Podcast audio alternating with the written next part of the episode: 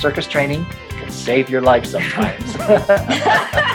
the moral of the story. the moral of the, exactly. It's, it's, not just for show, folks. uh, we had our own personal security guard that would basically guard the crossbows.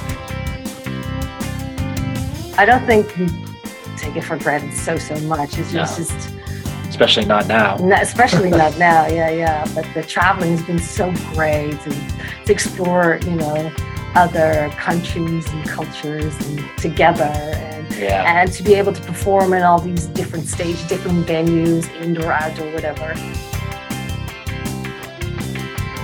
Welcome to the Theatre Art Life podcast. And hello, we're putting the spotlight on those who create live entertainment around the globe the culture creators, the backstage masters. My name is Anna Aguilera. And my name is Anna Robb. On this episode, we'll be talking to Naomi Brinkman Gesmundo and Ottavio Gesmundo about the Grand Gypsy, circus history, and intersecting disciplines. Ottavio, also known as Mr. G, was born into entertainment and hails from over six generations of recorded circus performers, and he is co author of The Grand Gypsy. His vast theater experience ranges from on stage performances to creative production. Ottavio has performed as a dancer, singer, actor, and stuntman. He's also a stunt director and choreographer with a unique ability to integrate dance with stunts. Naomi, aka Mrs. G, was born in Utrecht, Holland, where she began her Shorinji Kempo martial arts training at the age of four. By age six, she's focused on dance and attended the Royal Academy of Ballet in Amsterdam, and then graduated from the Academy of Dance in Rotterdam with a bachelor's degree in classical ballet and folkloristic dance, with additional specialties in contemporary jazz, flamenco, character dance, and choreography. She's enjoyed an extensive career throughout Europe, Canada, and the United States.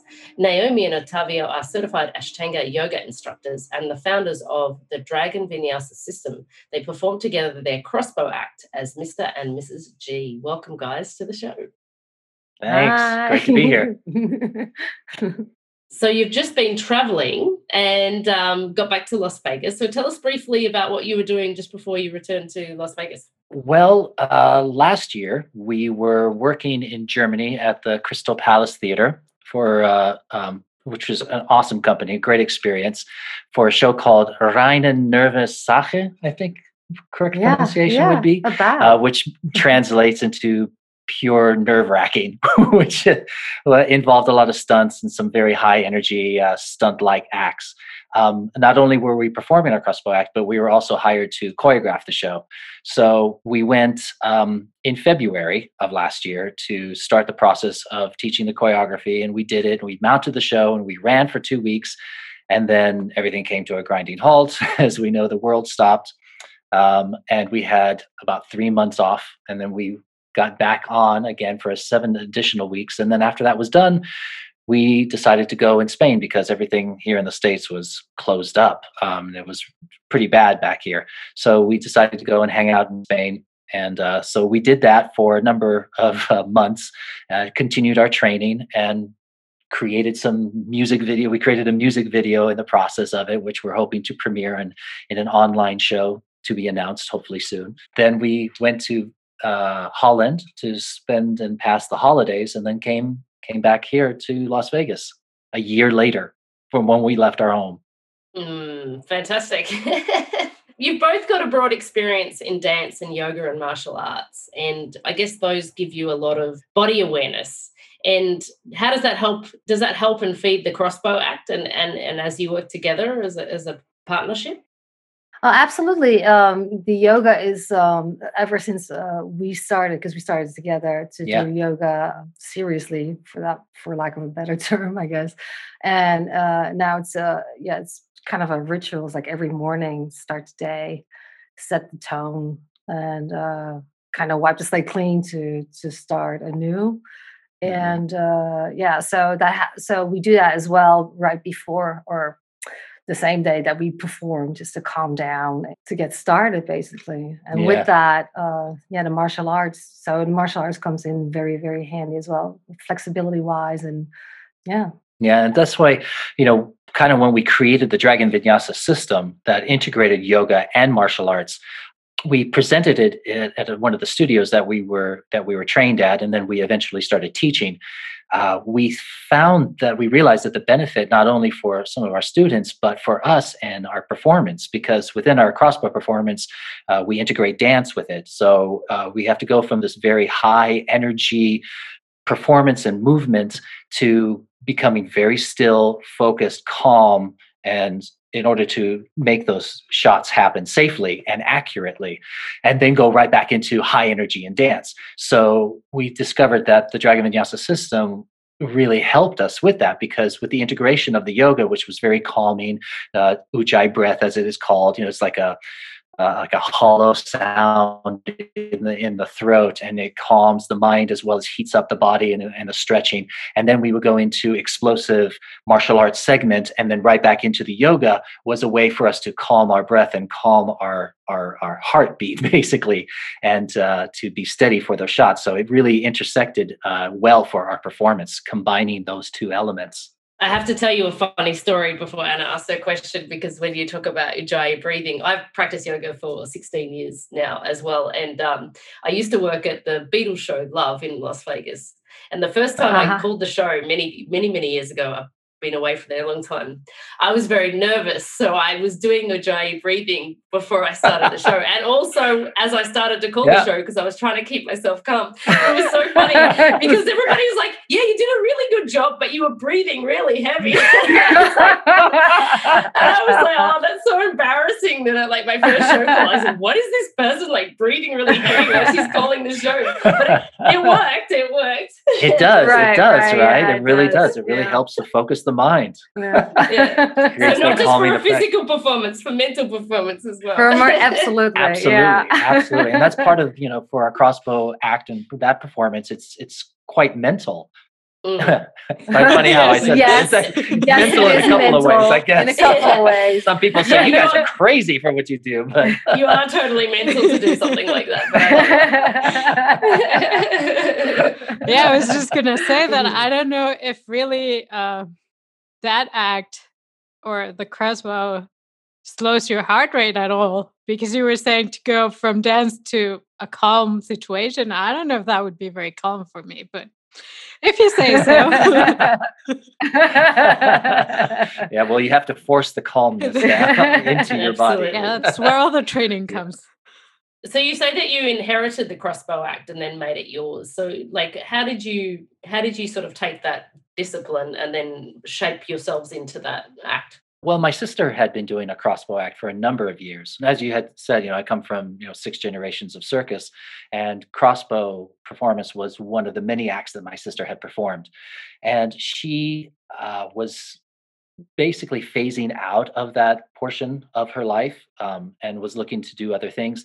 And she had asked us, she goes, Are you, would you guys be interested in learning the crossbow act? And Naomi was all about it. I'm like, yes. and yeah. So you're saying, uh, what?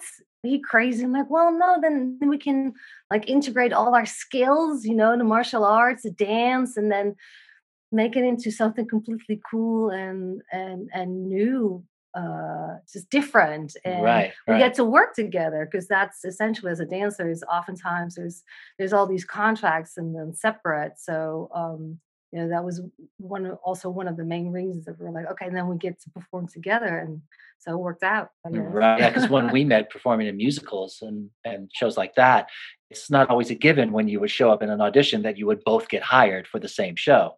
So this was was right. one way of doing that. But um in terms of the crossbow performance uh you know my sister and brother-in-law the way that they created their crossbow performance is that they were both shooters. So traditionally there was always an assistant that was holding various targets and then the other person would be the shooter right? Well they kind of broke that mold and it was the two of them you know doing it.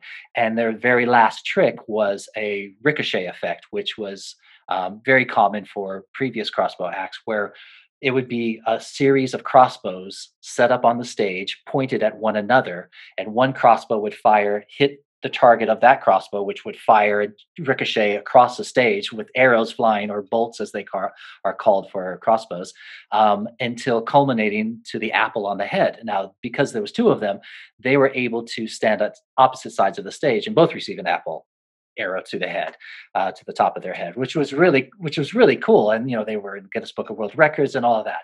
But for our purpose, what we wanted to do, um, we wanted to first of all integrate our dance and we also kind of wanted to tell a story now that last trick is very very uh, dramatic but it also takes a lot of time to set up right? You're having to bring the crossbows out you have to line up everything individually. It could take upwards to a minute and a half to to set up just that last trick. And we thought well let's just cut to the chase. I mean really what is it about shooting the apple off the head? So let me just do it freehand which is actually requires more skill and is more dangerous because you don't have the the luxury of having a stand it's always set in the same i mean of course things can malfunction but generally it's always going to print in the same direction whereas with us i'm doing it freehand so we wanted to make that a little bit different and uh and i think we kind of achieved that i think so yeah. well we're still here right so. yeah no oh extra piercings to report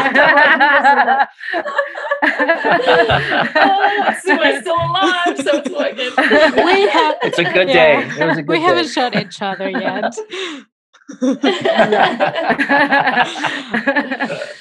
Just at each other.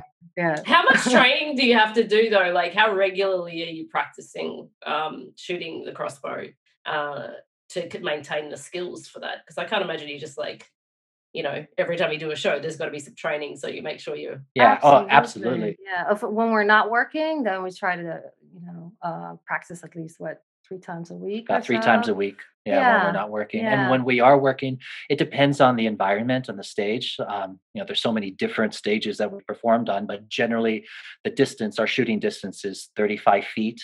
Uh, I'm not quite sure how many meters that is just yet. Uh, I don't know either. But I think it's like 15 meters, maybe a little bit more than that.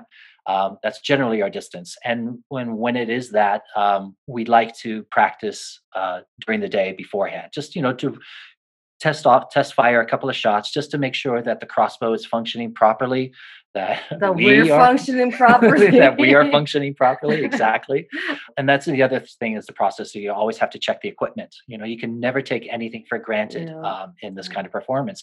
You know before when we were doing musicals and we were dancing you know we could be partying all night and you know show up the next day and like okay let me uh, throw in a you know do a couple of tendus and have a, a throat lozenger for my vocal warm up and let's go on stage and do it you know but this you can't you can't take anything for granted i always have to check the bolts beforehand and yeah so you service all of your own equipment then right like and where does one buy a crossbow like you, who makes them well, the crossbows that we got were custom made that we got inherited from my sister and brother in law. But uh, the company that makes them is no longer. So those crossbows don't really exist anymore. I mean, there are store bought crossbows that you can get, but for our purposes, uh, these are I mean, they're just dialed in. And I and we have other crossbows that we can use because God forbid anything does happen to our equipment that it's in uh, uh, not be able to be repaired or something else happens to it.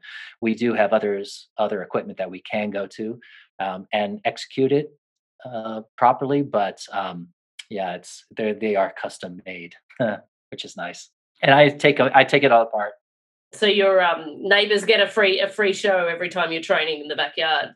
Is it? yeah, well, actually, we we train inside our house yeah, because we have a re, we got a really good sized house and a really long hallway that we can shoot down. So uh, we have the privacy of our own home. We can okay, shoot right there. Yeah. And when we have I guests over, we make sure that we don't practice. yeah, yeah or you know, we'll put a like police tape up. You know, don't come down the stairs. Warning. oh, that's amazing. So, do you think? Uh, this act is a little bit of the culmination of all your experiences because you bring all your uh, circus experience and tradition, but also some of your dance experience and all of the stunts and every really everything that you've been doing throughout your lives, both of you. So, what do you think about that? Yeah, I would say that's exactly right. We we try to incorporate all these different experiences and our vocabulary of movement, if you will, into our performance. And it really depends on the theme. Um, one thing that we've done with our act is we haven't just created one act and run with it uh, we have all these different themes, and all these different variations, and it depends on the show that we're working with and what they want. Sometimes, you know, we'll have a little bit more martial arts in it, so we'll do a sword fight before we actually pick up the crossbow. Other times, it'll be mostly just about the crossbow, but always with a, a flair of uh, integration of dance, some kind of movement in between the shots. We've also even developed uh, more of an adult version. Uh, we call it the crossbow burlesque, where Naomi comes out uh, all decked out in balloons. So she has a tutu of balloons and two balloons attached to her breasts, which are filled with confetti as well. So I come out and you know, I do a little dance with her. I, you know, I kiss her hand and she pushes me away and shuns me. So that prompts me to pick up the crossbow. And then that usually gets a good reaction from the audience. And then I start popping the, the balloons off of her body one at a time and culminating in the you know her breast balloons if you will which creates confetti everywhere. It's a big mess. It's fun. But then the audience thinks you know okay that's that's the climax of of the number but it actually isn't because i'm only been doing the shooting at this point. So they don't even usually think that oh she's going to pick up a crossbow now. Well she does. She she we do a little bit of a dance and she rips my pants off and i have these short funny shorts on and then she hands me a long balloon. She's like okay now it's your turn. So she picks up the crossbow so then what do i do? I take the balloon and i put it between my legs. And she looks at the audience she goes no nah, it's not that big bring it down. So i have to bring it a little bit shorter. She says no nah, still not that big bring it down. So i bring it a little bit closer so it's really really close.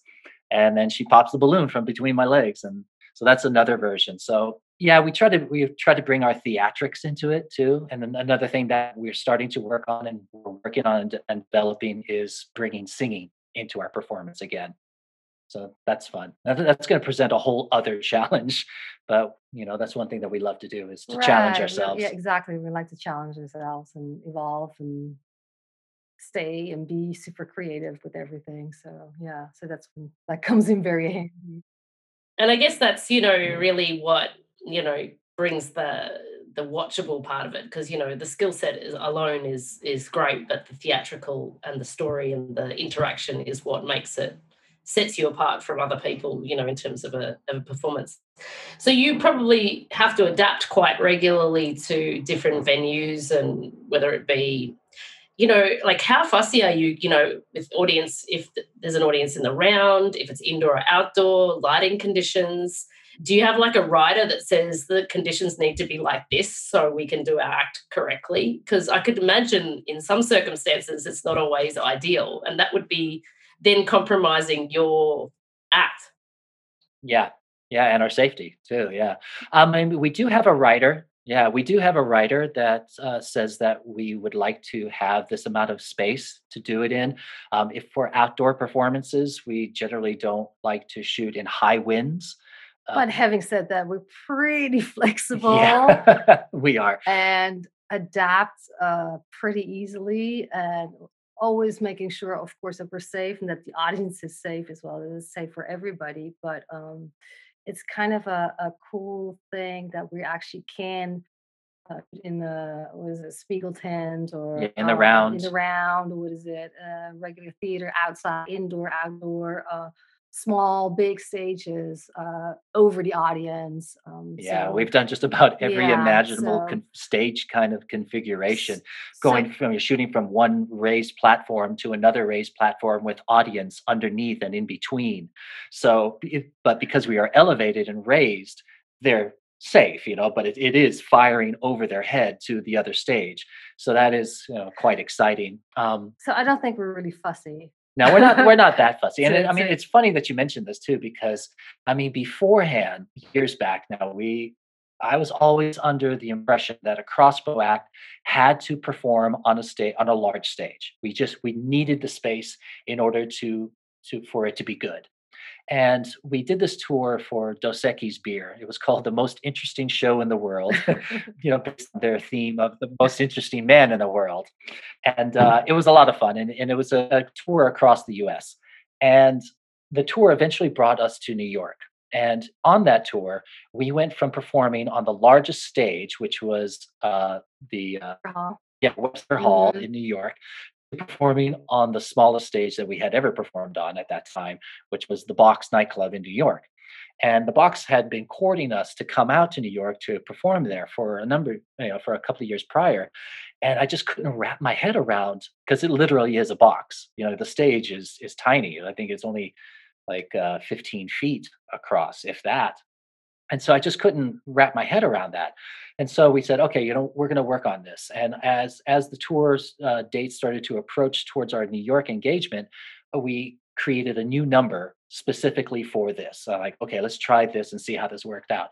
And it was a huge hit. Uh, yeah. Uh, I mean, the audience loved it. The, the music was, you know, they really appreciated it. And it made me realize that the audience doesn't know that we typically shoot twice this distance or three times this distance. They're only seeing what's in front of them. And as long as it's connected and it's emotional, they're they're going to enjoy it. So that was that was a, a, a good lesson learned. I'm like, oh, we can we can do this. We're not limited to just performing on that type of stage. But I think also for the audience, it's it's it's it's kind of more exciting or more frightening, however you want to put that, when they're close. Yeah. And because it's really intimate, and uh, so they can actually uh, almost touch you, but you know, in some cases they were. and, and, yeah, right. like Carmen when, when, when we performed right, in Carmen yeah. it, there was a nightclub. And we have this one shot where what we created was uh, it's a heart basically. It's a heart target. And I put it on my chest and I let go. So the target is on me. She can't shoot high or wide otherwise she's going to hit my body right? You are so, the target. Yeah I am the target essentially. So when we were performing in this one club there we wanted to make it really really exciting and there was these two sofas these two tables basically and i wedged myself in between them and i put my hand on either side of me on a shoulder of an audience member on either side as she fired shot into my heart literally. So it was awesome. Me, yeah, it was awesome. it's, a, it's, an immersive show, and uh, so so it was a nightclub within a nightclub. I actually yeah yeah because it was a story. It was basically yeah. the story of Carmen, but set in Havana, Cuba, in the 1950s with a live Cuban band and some of the most incredible dancing and singing that I've had seen and heard and they and because it was set at the Tropicana nightclub, they also had specialty acts within the story. So it was really fun. So we were one of the specialists, and we had to create a new number, um, which was a whole salsa thing. So we did a salsa dance during that, and I think it. I think that is the fastest number that we've created yet. I believe so. I believe you yeah, right. it's a, yeah. a, Tito Puente song that's just like yeah, I mean, it's really, it goes and goes a rumba, and yeah, it was a lot of fun. Ah, that sounds super cool. I wish I could have seen that one. but I agree. I agree with. I agree with you. With the intimacy. I think that's one of the reasons why the absinthe that in the in Las Vegas is attractive because you're so close to the performances and you feel them viscerally, right? Rather than being at a Cirque show where you, they're they're you know could be up to like 20 30 meters away watching them right and some of that you know the, the, the nuances of the way people move and the way that they express themselves can be missed from a distance. I, I love intimate performances so. I was going to ask about the creative process because they kept doing some new acts well the same act one and in many many many different uh, ways and variations and and bringing so much from their backgrounds to this one act. So i'm curious about their creative process. Well it depends on the show, I guess, that we're going to perform in. Um, whether it's you know a nightclub, is it is it slanted towards sexy adult, which we have those versions, obviously, or is it more family friendly? Is it a circus atmosphere or is it a theater stage? So we kind of approach our performances based on where we're going to perform, and also the stage setup too. That kind of also uh, dictates kind of what we're going to do. And of course, the music is very, very important. So yeah, yeah. And I like to choose our music. Uh, there was a couple of instances where music was presented to us, and they were like, "Okay, we have to form." And because we like to do everything on the music, um, that includes the shots, which provides another challenge on top of it. You know, so obviously we're dancing to the music, but then we're cocking the bows, we're loading the bolts, we're aiming, and we're firing on the on the beat. So that you know that is part of the whole creative process of like, well, I'll get a I'll get a song, and I'll work it out, and I'll, I'll kind of like map it out. And you know now after years of doing it, we kind of understand the progression of shots that work best uh, within the context of a performance and um, you know uh, Naomi and I will talk about it, and you know she'll give me her input of what she thinks, and like okay, and then and then we'll work on it, and then because we know what the shots are going to be, it's oftentimes it's that linking in between. Is there a story to it? Like, are we doing uh, a vampire show, which we did? We did a vampire circus, so like okay, we're going to play vampires now. So oh, you know what would be great is uh, you know let's let's sword fight. So we're actually more of an antagonist, you know, where we're fighting each other more so instead of being uh, coy about it. So yeah, it it really depends on what it is, but oftentimes it begins with the music. Uh, music is something that really inspires us, or an idea, or or or yeah, yeah, something something that we've a theme, like yes. a theme. Yeah, yeah. So if we yeah, find we yeah. we latch onto a theme and we're like, okay, great. Now I got to find the music for it. so sometimes that takes a little bit of time. Um, you know, as I mentioned before, like the singing aspect that we wanted to start integrating into our into our act. Uh, you know, it, it takes time to find the right song to to sing because you're not going to go out there and do a Broadway song. You know, that's not really our style anyway. I mean, you know, you know what you know when we when I performed on Broadway, it was it was Saturday Night Fever, so I you know I was singing that kind of show. It's not like a traditional Broadway show. Well, yeah, but, but we did Aida. Uh, yeah, we did Aida. Like yeah, so that rock was, and roll. It's still rock and roll. uh, as know, in, as in you know, it's Elton John. So yeah, yeah. But so you know, so music lends itself uh, um, to dictate some often w- what it is, and then I'll go in and I'll edit the song to make it the right length um, because. Yeah, I, I I love watching performances, but if it, if they drag on a little bit, I was like, oh, that could be just a hair shorter, and it would be dynamite, you know. So that's that little creative element or creative eye that I have. I was like, oh, I would love to just say, you know, maybe just that, but you know, we do that for ourselves. right, right. And it's not it's not that we ever stop working on stuff, even when a number is Mhm. done. Then there's always room for more growth and and more refinement, basically, and that's that's what we keep doing. So Yeah. and and that keeps it interesting as well for us.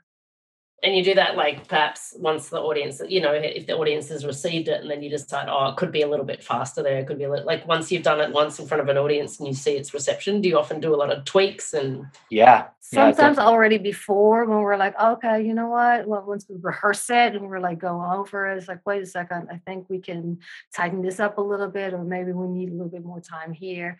And then eventually when we do perform it, uh, just depends on the the show, basically. If there's more time, if there's more performances, yes, Yeah. there's the, then there's more room for, oh yeah, like when we when- tweaking, right? yeah when we performed in in Dresden uh, in Germany, our first time performing the act in Germany, it was uh, in this one venue that basically it was like a runway stage and it was super long.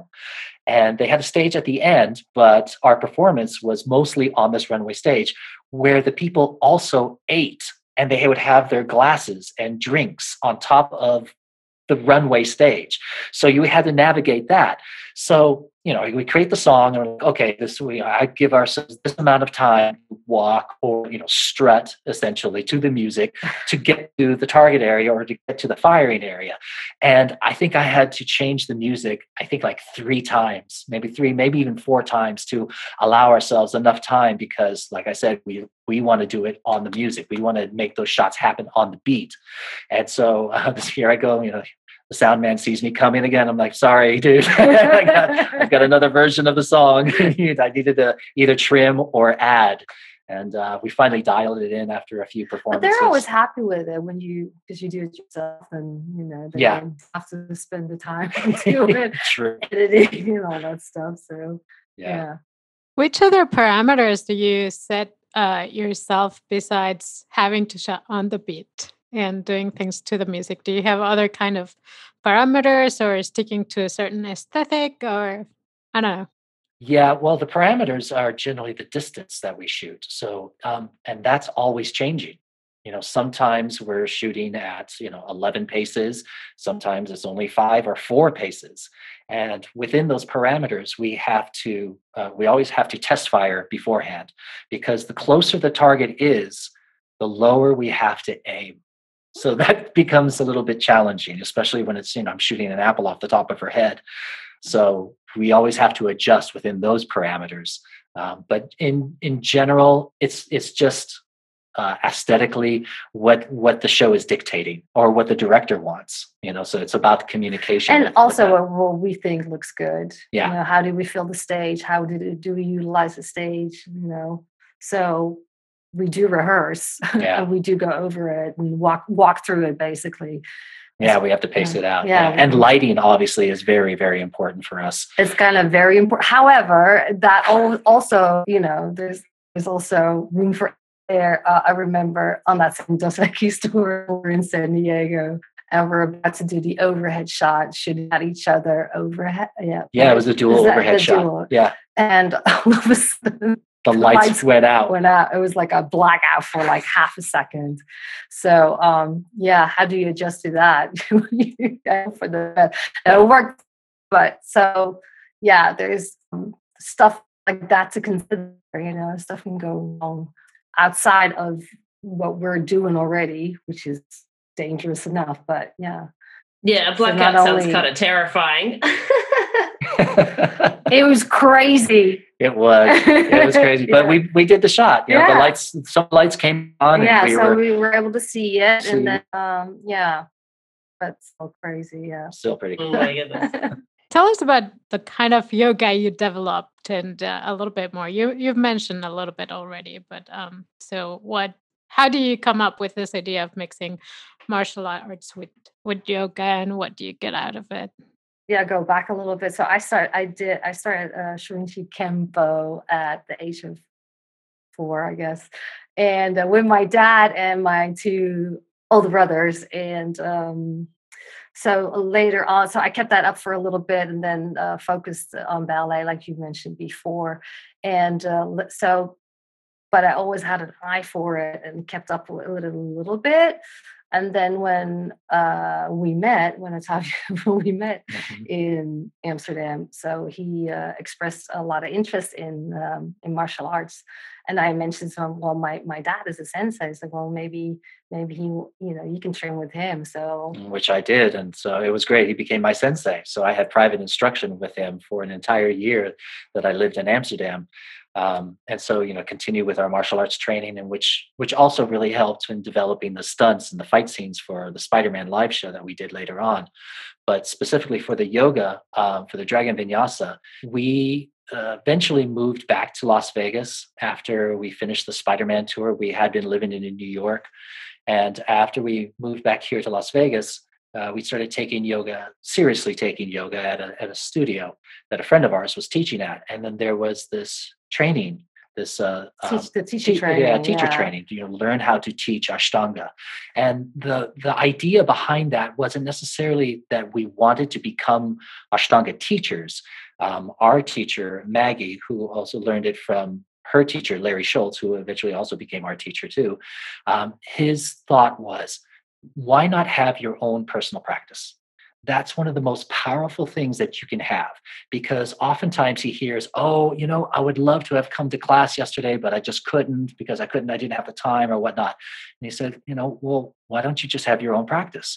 And that was the thought behind it. It's like oh that's really powerful. You know you develop your own practice so that you don't have to get in a car and drive to take a class. You just roll out your mat and you do your practice.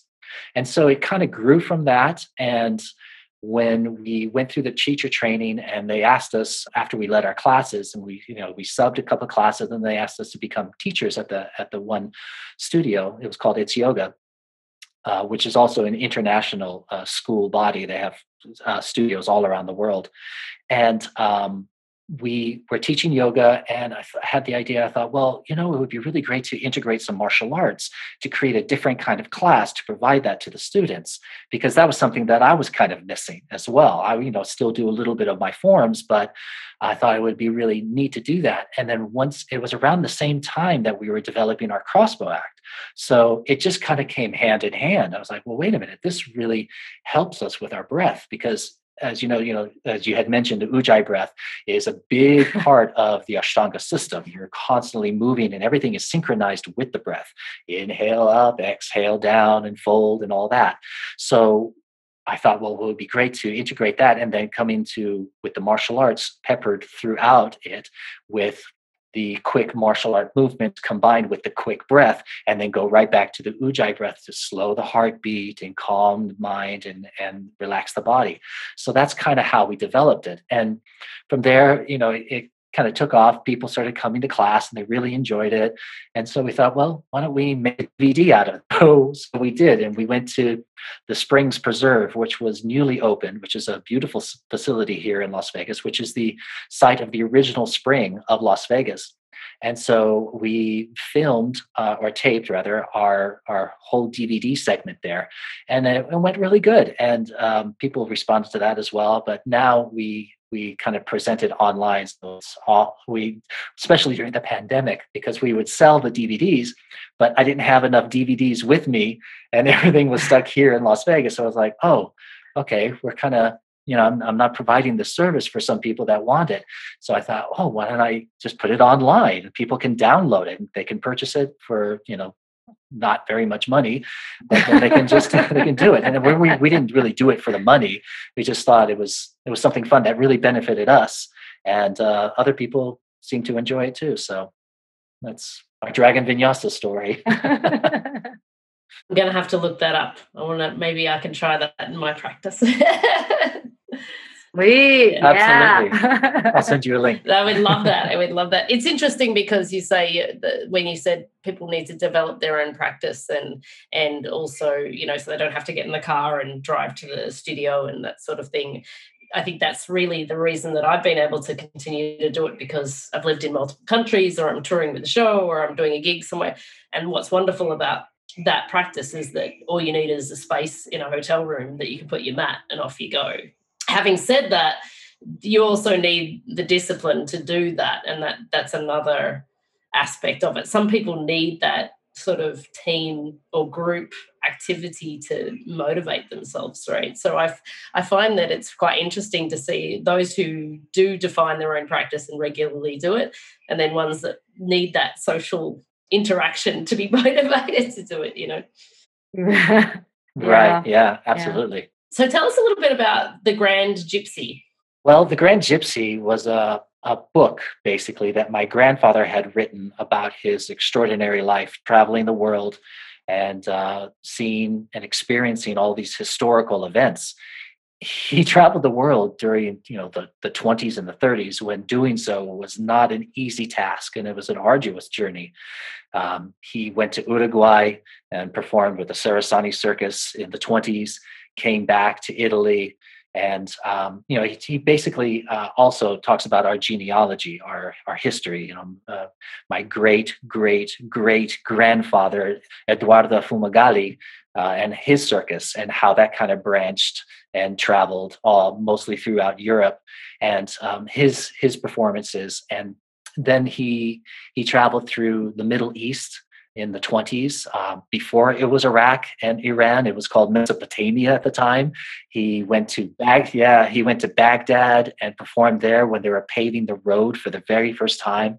He went to visit the Sphinx when only the neck and only the head was uncovered. The rest of the body was covered with sand. And then he came back uh, a few months later and saw that they were excavating the rest of the body out. He took a photograph of it as well.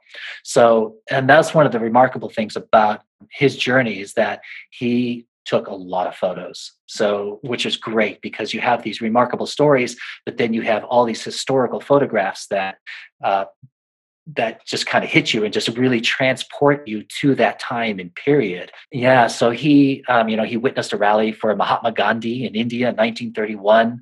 I mean, he toured the Far East in the, the like I said, the late 20s into the early 30s, and he spent five years in Asia in the Far East and um, eventually came back, um, brought an Indian performer with him, and went to Czechoslovakia. And that's when Ringling Brothers came uh, scouting for acts and saw them and booked them, booked the whole family to come to the United States in 1932.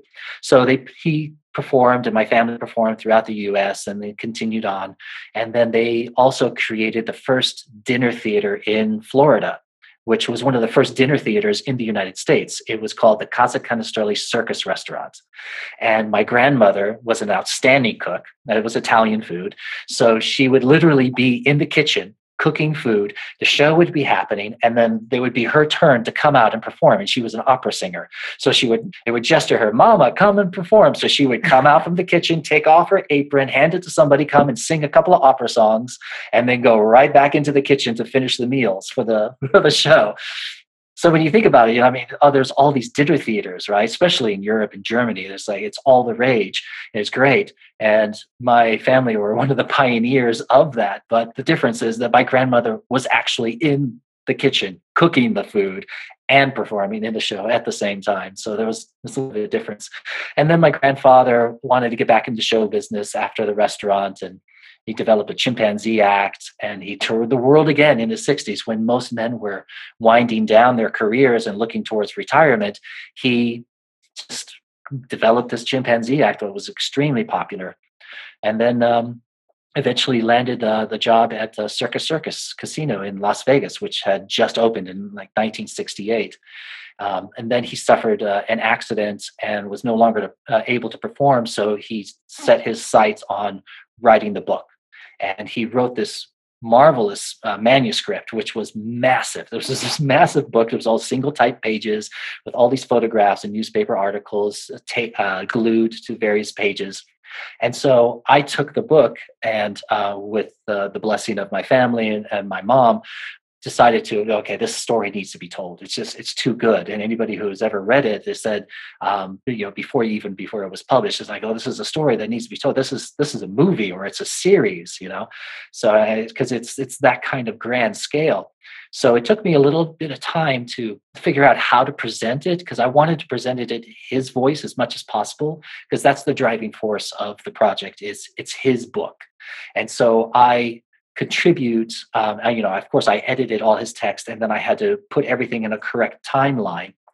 The interesting thing was you know making uh, noticing the differences of the places that he visited compared to the times that we may have gone to perform in a place like in indonesia. He performed on the island of sumatra and borneo in the 20s when they were still practicing cannibalism and they were warned do not go into the jungle. You will be killed and eaten so it's really remarkable. So I eventually took it, uh, got to publish the book, and just recently did uh, an audiobook now. So when we finished our performances in Germany, we went to a recording studio that actually Naomi's brother uh, is partners with yeah. in Dusseldorf, and we laid it down for a week. Uh, spent a week just going in there every day and knocking out you know a few chapters at a at a time, and created this audiobook, and which is now for sale. So I got the ebook, the paperback, and now the uh, audiobook which I'm, I'm happy about. I'm thrilled. The family is ecstatic about too. So that's great that the story's out there. It's a really good one. I I enjoyed the stories. I enjoyed hearing about countries that I hadn't heard since my history lessons or traveling back to those places. It's like, oh yes, this was a country. This existed. This was like this. it right, was so good. Right. And then all this, it just puts so much has happened in the past hundred years and it puts so much into perspective. I don't know how that worked out for you guys, but for me, it was like, wow, like 100 years ago, you could travel with a giant snake on your in your suitcase. that would not happen. Right. No, yeah. well, I mean, technically it wasn't supposed to happen, but he did it anyway. and then when they discovered it, they were like, okay, well, I guess we'll let you keep the snake. and then when they, you know, when they arrived in New York, you know, all the newspapers knew about it. So it was this big event of them arriving at Ellis Island. And there's a picture of them. Uh, I think it's the the Daily News, the New York Daily News, of holding the snake with I think there's like nine of them holding this uh, 25 foot boa constrictor, which incidentally attacked him on his opening day in Madison Square Garden with Ringling Brothers. His American premiere, he gets attacked by the snake.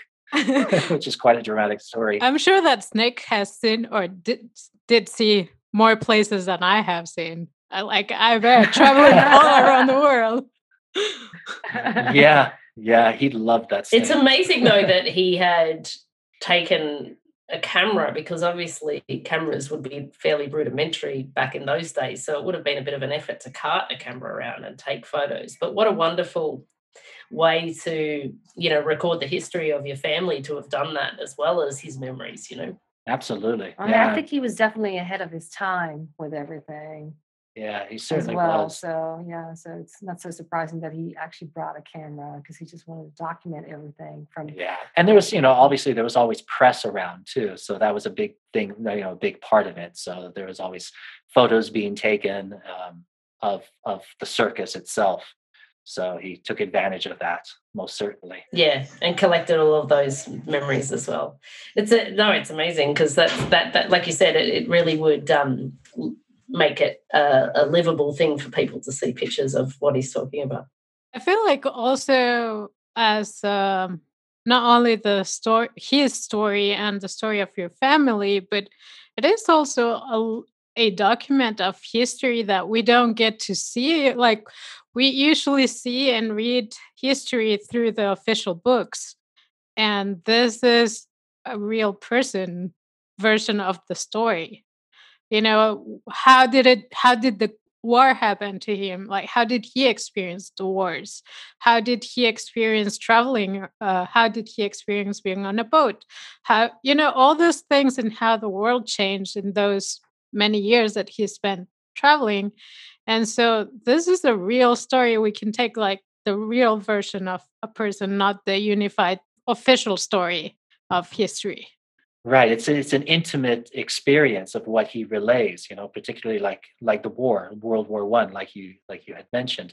Um, and it's interesting to note that it was his circus training that helped him survive certain portions of the war, uh, particularly when the bridges would get blown up. Um, that was one of the things that was very dramatic for him uh, because you had uh, you had all these battalions and motorized vehicles, and then all these panic stricken refugees that would quickly gather all their belongings and you'd have donkeys and carts and all these things. So there was all this uh, bottlenecks uh, that were uh, culminating at the bridges.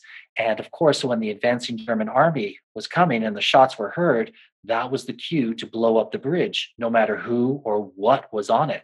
So that happened to him a couple of times and he was on this bridge when the Germans were firing upon them, and he had to climb over the car that he was traveling in and jump from car to car. And then when that didn't work, he had to go outside the safety rails and swing hand for hand outside of the safety girds of the bridge until he got across before it was blown up. So, circus training can save your life sometimes. moral of the story. I love the moral of the story, exactly. It's, it's not just for show, folks. oh, that's good. that, that, if that's not a motivator, I don't know what is. Survival skills. exactly. Yeah, take take your training seriously because it could save yeah. your life and finally, I think the other thing to reflect on is that there's actually not a lot of people. Most people are so busy in the entertainment industry and live entertainment, putting their product out there and performing and touring, whatever.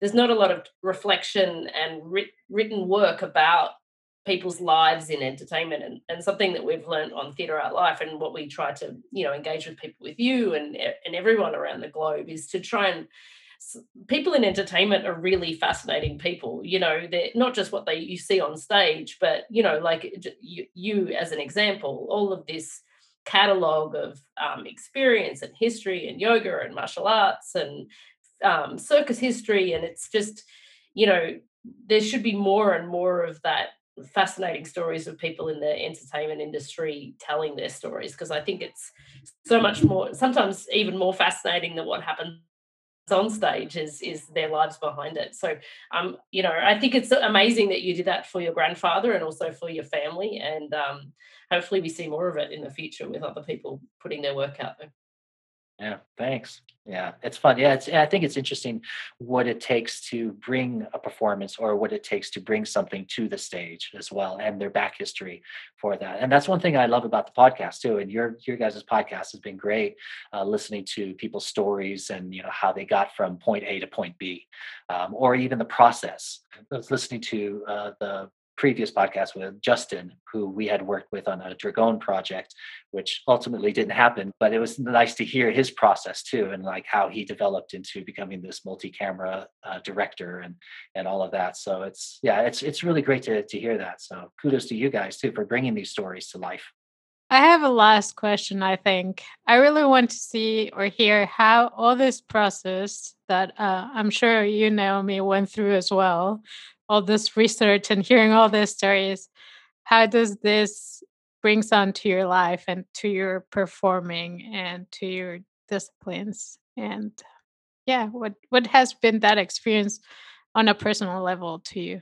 All the experiences? Yeah and there's so many. there's so many so it's kind of hard to define everything but uh, yeah I, I guess i just with the book, I just learned so much of the history. You know, I don't have a circus background per se, so in that for in that regard, I learned a lot, and I edited the book, so you know, it's I brushed up on my English, I guess. right, because English is not your first language. Exactly. Dutch is your first language. So, uh, uh, and and the and uh, the audiobook was was a completely different experience. Uh, and that was great because I was was able to because um, Otavio read the whole book through, and I was able to, you know, to direct it, if you will, mm-hmm. from from the other side, and it was really really interesting to to be a part of that. Also because it's you know that we were able to do it at my uh, brother's studio, Creative Sounds, so that was already uh, super cool because you know I don't see him so so much because we live so normally we live so far apart. Uh, so it was nice to spend time with him there and see him in action there, and uh, but uh, yeah the the process of the audiobook was was was great. Yeah normally because we're normally traveling so much and that's the thing with the you know covid kind of put everything to a grinding halt. You know we performed in macau and and all these different places indonesia like i said before and that's been great and it's been fun but you, you realize how much you take that for granted. Um, and that was something reflecting back on my grandfather and how he traveled you know they it would take weeks to get on a boat to get somewhere. I mean, he almost lost his life going uh, traveling from Germany to Uruguay. They encountered this massive storm, and the ship, you know, nearly rolled over into the sea. And um, yeah, there was a lot of a lot of damage. Some of the performers were injured on that. And here we are, and like you know, oh man, we got to take this 15 hour flight. so you just kind of like put things into perspective, yeah, right? Yeah. You know, especially which, going through the book. Which is in the the following uh, phrase of like, oh yeah, but you're but my grandfather. It's like, yeah, totally. Yeah. yeah so so yeah, no, I don't think we take it for granted so so much. It's just, no. just especially not now. Not, especially not now. Yeah, yeah. But the traveling has been so great and to explore, you know, other countries and cultures and together and yeah. and to be able to perform in all these different stage different venues indoor outdoor whatever yeah. so so yeah so um hopefully that's gonna continue i have continue. faith i have faith that things will continue it's just going to take a little bit of time to get back to normal but i mean when I say back to normal, it's do we never really go back to normal, right? It's just something that we're going to have to live with essentially, and it'll be mitigated, but it'll always be around there'll always be some kind of threat in some port. And I guess, I mean, that's one of the things that I do love about our job is that we get to travel to these places and experience these different cultures. And, and there's always different rules for different places. You know, bringing crossbows in to China had to be shipped. Generally, you know, we're very self-contained. We, sh- we put everything as luggage and then we arrive and we have all our props with us and we're ready to rock and roll and go but uh, places like China has to be shipped, and Dubai, you need to. We had to have a, an official letter from the Ministry of Defense. and uh, we had security escort in and out. And even in Macau, I mean, man, in Macau, we had our own personal security guard that would basically guard the crossbows. And when the crossbows, you know, after we get done uh, doing our practice, our security guard would would stay with the crossbows. We would get ready for the performance. We come pick up our bows. she would follow us onto the stage, be in the wings while we performed. There was a police officer in the audience as we performed, so they were hypersensitive. But you know we figure whatever it takes for them to be comfortable so so for us to make this performance happen. Um, so every country is different. So that's another you know learning experience. It's like okay so this is this is how it's done here. So we uh so, we just have so, to adapt. so yeah so that's that's always a learning process but you know it's, it's fun and it always works out in the end. Mm. yeah. That's good. It does and if your grandfather can survive a big long trip and an almost shipwreck, we can survive a pandemic, right? Exactly. Exactly. Inspiring. well, thank you so much for um, you know spending an hour with us today. It's really great to hear about your work and your life and your books and your yoga and the Crossbow Act. Wow, you have a very eclectic career, and um, it's really inspiring to hear your stories. Oh, thank you so much. Thank you so much for having us. Yeah. Be safe. You too. And we will add um, links to your book and um, the audiobook and the the Dragon Vinyasa website and all that Great. on the notes so folks can can awesome. look for you. Thank you. Great. Thank you. We would love to hear from you, our listeners, on who you would like us to feature on this podcast or what topics fascinate you. There's a link in our podcast description where you can send us your podcast requests and guest nominations. Theatre Art Life provides regular monthly webinars and podcasts for free, and if you have the means, donations can be made via a link in the podcast description. We would be thankful for any support you can give us. You can learn more about Theatre Art Life, the global media site for entertainment, at www.theatreartlife.com, and you can follow us on all social media platforms.